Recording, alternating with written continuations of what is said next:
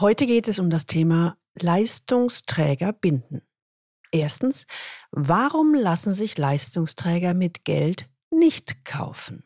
Zweitens, was machen die meisten Unternehmen bei der Mitarbeiterbindung falsch? Und drittens, was ist das Geheimrezept, um die Top-Tops zu halten? Aus dieser Folge werden Sie mitnehmen, wie Sie die besten Leute, also Ihre Top-Talente halten, jenseits von Gehaltserhöhung. Willkommen zu meinem Podcast Leben an der Spitze. Für erfolgreiche Könner im C-Level, Geschäftsführer, Vorstände und die, die es werden wollen. Ich bin Gudrun Happig und unterstütze C-Levels, noch erfolgreicher zu werden, zu sein und zu bleiben, ohne sich zu verbiegen, damit sie im C-Level richtig durchstarten. Leben an der Spitze, im C-Level erleben, wovon sie schon immer geträumt haben.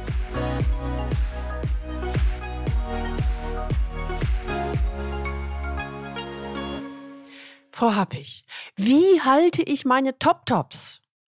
Christian, Vorstandsvorsitzende, blickt in die Kamera. Ich weiß, Mitarbeiterbindung ist in aller Munde und da gibt es eine Menge Ideen am Markt. Mir geht es aber darum, wie halte ich meine absolut besten? Wie halte ich die Schlüsselspieler im Unternehmen? Gibt es da besondere Dinge zu berücksichtigen? Ich frage zurück, Christian, warum wollen Sie denn ausgerechnet den oder die behalten? Hm, etwas verwirrt schaut mich Christian an. Äh, na, äh, weil ich sonst ein Riesenproblem habe. Und welches? Ich möchte konkret wissen, wie Christian, der Vorstandsvorsitzende des Unternehmens, die Situation so ganz realistisch oder auch nicht einschätzt. Na, zum einen mal ganz pragmatisch gesprochen. Dann verliere ich einen guten Mitarbeiter, dann muss ich jemand Neues suchen, wahrscheinlich geht das nur über einen Headhunter und das kostet Zeit und Geld. Und was weiter? frage ich ihn erneut.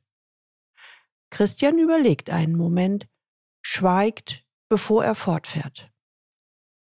Mal ganz ehrlich, wenn der wegbricht, bricht mir die wichtigste Säule im Unternehmen weg. Wahrscheinlich wird er auch gleich ein paar seiner Mitarbeiter und Kollegen mitnehmen. Da müssen wir dann auf Know-how verzichten, was wir über viele Jahre aufgebaut haben. Macht eine kurze Pause. Und wenn ich ganz großes Pech habe, bricht uns der ganze Unternehmensbereich weg. Und wenn es noch schlimmer kommt, dann finden die sich alle beim Wettbewerber wieder. Christian schluckt, bevor er weiterredet. Und dann, ja, dann können wir den Laden dicht machen. Frau Happig, Sie sehen, ich brauche hier eine echt gute Lösung. Es geht um sehr viel. Wenn Sie heute das erste Mal den Leben an der Spitze Podcast hören, dann empfehle ich Ihnen, sich unbedingt in den Galileo Letter einzutragen unter der Adresse www.leistungsträger mit ae-blog.de. Da bekommen Sie ein paar gute Impulse, wie Sie im C-Level erfolgreich werden, sein und bleiben. Stichwort Mitarbeiterbindung.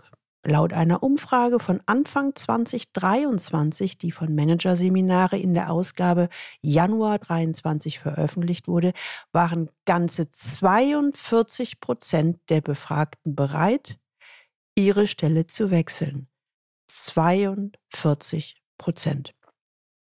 2019, also vor dem Ausbruch von Corona, lag der Wert bei 24 Prozent. Dass das damit eines der wichtigsten Themen ist, brauche ich nicht mehr zu formulieren, oder? Aber wie geht man das bei den Top-C-Level-Führungskräften an? In einem Artikel der Wirtschaftswoche wird eine Studie zitiert. Demnach können Unternehmen unentbehrliche Mitarbeiter, die sich auf dem Absprung befinden, mit materiellen Anreizen halten. Hm. Ich stehe solchen Maßnahmen der Mitarbeiterbindung ja sehr skeptisch gegenüber, denn wer für Geld bleibt, der geht auch für Geld.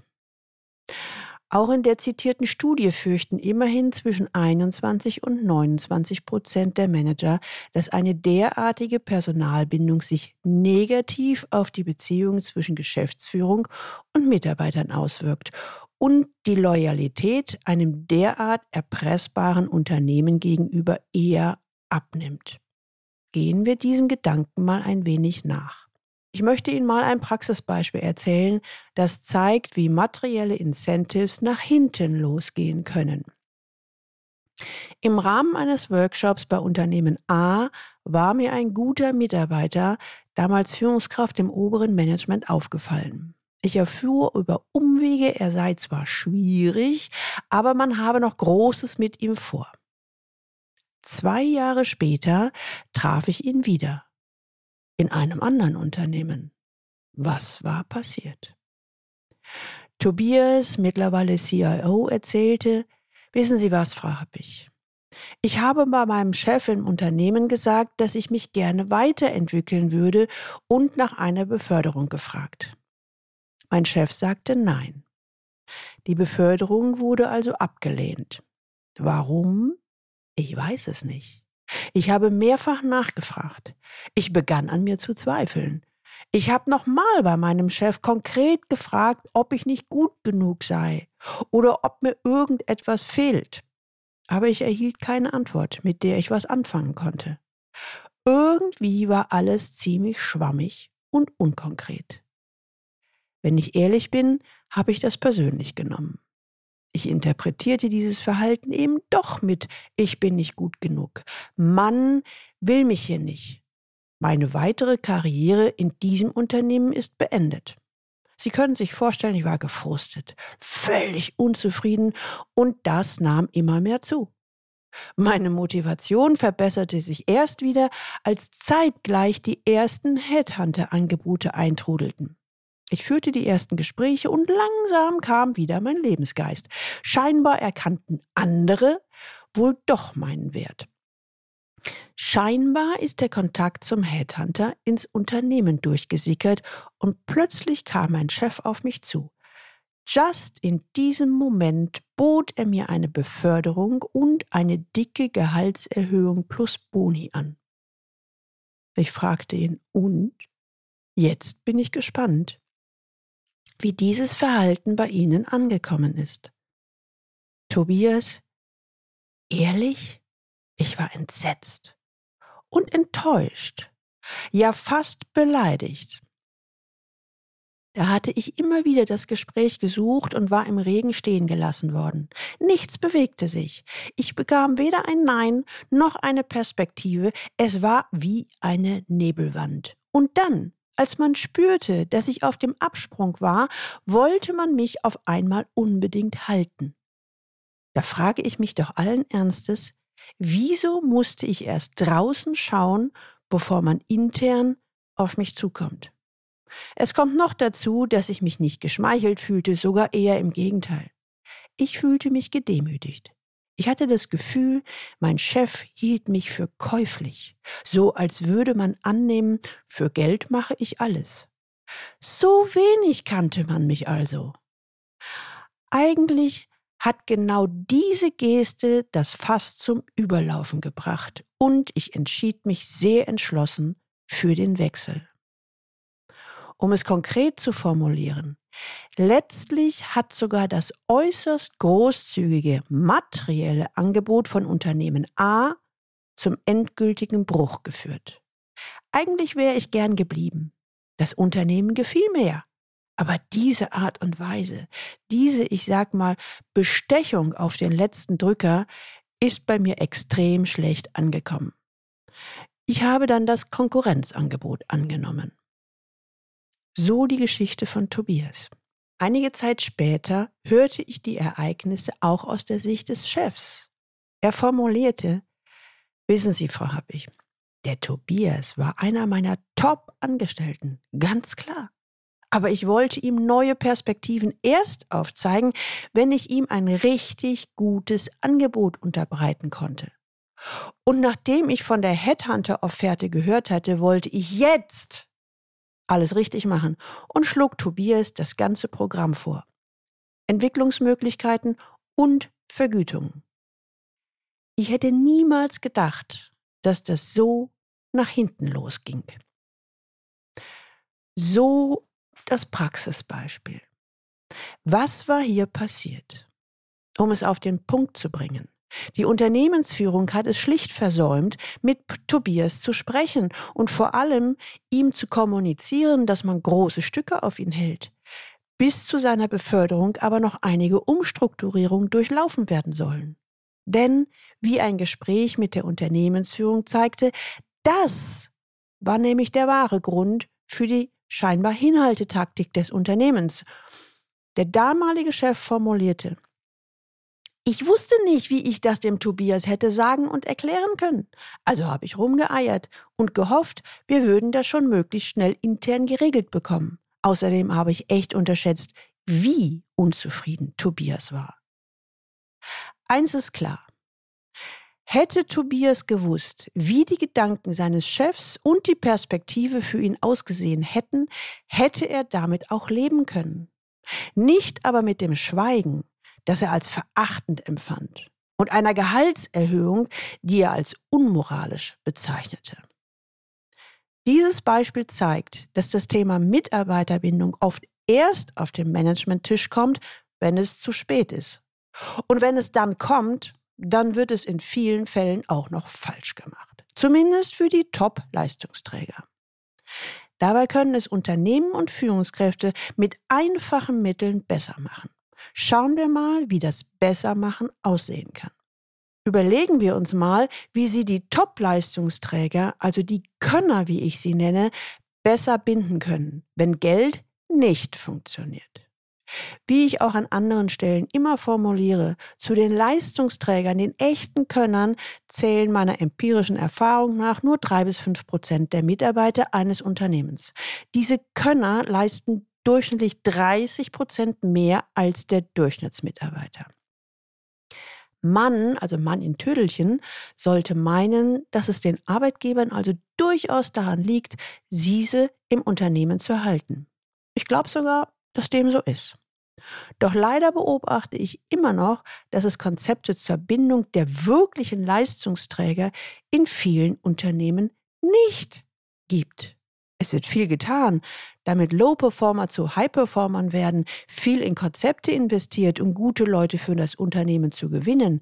Aber die Besten im Unternehmen werden vergessen. Wenn überhaupt, werden sie meist materiell entlohnt, zum Beispiel mit einem Firmenwagen oder einer Gehaltserhöhung. Und das, obwohl man mittlerweile weiß, dass solche Boni nur oberflächlich und kurzzeitig wirken und daher ineffizient sind. Aus meiner Sicht ist das der fatalste Fehler in der Unternehmensführung, der die Wirtschaft sehr teuer zu stehen kommt. Christian, der am Anfang zitierte Vorstandsvorsitzende, hat es ja ziemlich deutlich auf den Punkt gebracht, was die falsche Mitarbeiterbindung bedeuten kann. Dieser Fehler lässt sich in harten Zahlen aufrechnen, denn der Wechsel eines Top-Mitarbeiters an ein externes Unternehmen kostet etwa vier Jahresgehälter. Und die Folgeschäden, die der Vorstandsvorsitzende Christian schon formuliert hat. Das lässt sich mit Geld kaum noch auswiegen. Know-how-Verlust, weitere Mitarbeiter verlassen das Unternehmen, möglicherweise Schließung eines gesamten Unternehmensbereiches und von der Außenwirkung an Kunden und andere potenziell interessierte Mitarbeiter mal ganz zu schweigen. Mann, wieder in Tödelchen, sagt ja immer, mach dich nicht abhängig von Mitarbeitern. Ehrlich gesagt, das mag zwar in vielen Bereichen gelten, aber für die drei bis fünf Top-Tops gilt das nicht. Das Unternehmen ist abhängig von diesen und sollte sie daher bei jeglicher Entwicklung einbeziehen. Fragen Sie sich mal, was ist das größte Lob, die größte Wertschätzung für einen Könner, also einen echten Top-Leistungsträger auf C-Level-Niveau? Fragen Sie ihn bzw. sie. Außerdem wollen Leistungsträger in die Pläne für ihre Weiterentwicklung eingebunden werden. Wer das als Chef vernachlässigt, droht sie an die Konkurrenz zu verlieren. Oder andersherum, wer das berücksichtigt, hat die besten und loyalsten Top-Leute. Schauen wir uns nochmal den Chef von Tobias an. Er hätte von Anfang an offen kommunizieren müssen. Es wäre wichtig gewesen, dem Tobias zu sagen, dass man ihn für einen guten Mitarbeiter hält, Pläne mit ihm hat und ihn transparent in diese Planung einzubinden. Ganz klar, ein Nein zur Weiterentwicklung lässt Top-Leistungsträger an sich zweifeln. Und dann kann man die Top-Manager schneller verlieren, als einem lieb ist. Das haben wir ja bei Tobias gesehen. Und gerade Leistungsträger bindet man nicht mit Boni und Gehaltserhöhung, sondern in erster Linie mit Wertschätzung. Die außergewöhnlichen Talente wollen von ihren Vorgesetzten als wertvolle und leistende Mitarbeiter und vor allen Dingen als Menschen gesehen werden, auch auf Top-Level. Daher rate ich dazu. Unternehmen sollten mit ihren besten Leistungsträger regelmäßig, lange bevor sich die Unzufriedenheit breit macht, Entwicklungsbeschleunigungsprozesse durchlaufen, um deren wahre Leidenschaften, Kompetenzen und Bedürfnisse zu identifizieren. Hören Sie Ihren Mitarbeitenden zu, um die Mitarbeiterbindung zu erhöhen und achten Sie auf Zwischentöne. Ich meine damit nicht das klassische Mitarbeitergespräch, die setze ich jetzt mal voraus. Ich meine vielmehr Gespräche mit folgenden Grundfragen. Erstens, bist du auf deiner Traumposition? Zweitens, weißt du genau, was du wirklich willst, wo dein maximales Potenzial liegt, wo du dein Potenzial maximal einsetzen kannst. Und drittens, weißt du genau, wohin du dich in den nächsten fünf bis zehn Jahren entwickeln möchtest. Im Idealfall spielen in diesem Prozess Firmeninteressen keine Rolle. Aus meiner Erfahrung heraus, in der Regel gibt es keine eindeutigen und klaren Antworten auf diese drei Grundfragen. Einer meiner Auftraggeber erkannte das und kontaktierte mich. Frau Happig, ich habe hier einen Top-Mann, wirklich einer der besten, die ich wirklich habe. Ich bitte Sie um eins. Finden Sie bitte gemeinsam mit meinem Topmann heraus, was er wirklich will. Was sind seine idealen Aufgaben? Was sind die idealen Rahmenbedingungen? Und wo ist die Rolle, die für ihn die wirksamste ist? Bleiben Sie beide bitte gemeinsam so lange dran, bis ein klares und eindeutiges Ergebnis kommt. Er fuhr fort. Ja, und kommt bei dem Abschluss des Prozesses heraus, dass mein Topmanager Bienenzüchter werden möchte, müsste und würde ich das in Kauf nehmen. Wahrscheinlich denken Sie jetzt, das ist aber von dem Auftraggeber mutig. Der könnte ja das Unternehmen verlassen. Stimmt, könnte er. Doch in der Regel kommt es anders. Ich habe die Erfahrung gemacht, dass 99,8 Prozent der Führungskräfte letztlich im Unternehmen bleiben wollen und von den mehr als 1000 betreuten Klienten haben gerade einmal drei das Unternehmen gewechselt. Bei den anderen stiegen durch die ihnen entgegengebrachte Wertschätzung die Motivation und Loyalität gegenüber dem Arbeitgeber. Auch in dem oben genannten Beispiel hat der Topmanager seinen idealen Wirkungsraum innerhalb des Unternehmens gefunden und der Chef einen der loyalsten Mitarbeiter. Ich beobachte, dass diese Vorgehensweise auch deshalb immer mehr Interessenten findet, weil in einigen Bereichen der Markt bereits jetzt so extrem ausgedünnt ist und auch die Gehälter eine Höhe erreicht haben, dass wir da nicht mehr nach weiterer Mitarbeiterzufriedenheit zu suchen brauchen. Sie wissen ja, wenn das Gehalt irgendwann nur noch fürs Ego gut ist, aber die Seele immer noch leer ist, dann lockt eben doch wieder das Angebot der Konkurrenz. Und darüber hinaus investieren auch immer mehr Könner C-Level-Führungskräfte in die Antworten auf diese Fragen. Warum? Sie investieren in sich, weil es sie wertvoller macht. Für sie selbst und fürs Unternehmen. Hm. Es ist nur die Frage, für welches Unternehmen. Also fassen wir nochmal das Wichtigste zusammen. Wie halten und binden Sie die besten Leute, also die Top-Tops? Erstens, ein angemessenes Gehalt setze ich mal voraus. Zweitens, bieten Sie Chancen statt mehr Geld. Drittens, nur Wertschätzung bindet Top-Führungskräfte. Viertens, stellen Sie den besten Leute gute Sparringspartner an die Seite, die gemeinsam mit dem Besten der Frage nachgehen, was will ich wirklich? Was ist die ideale Rolle und Position? Wo und wie habe ich die beste Wirksamkeit? Sie können sich noch an Tim Hagemann, Partner von Deloitte Digital, erinnern?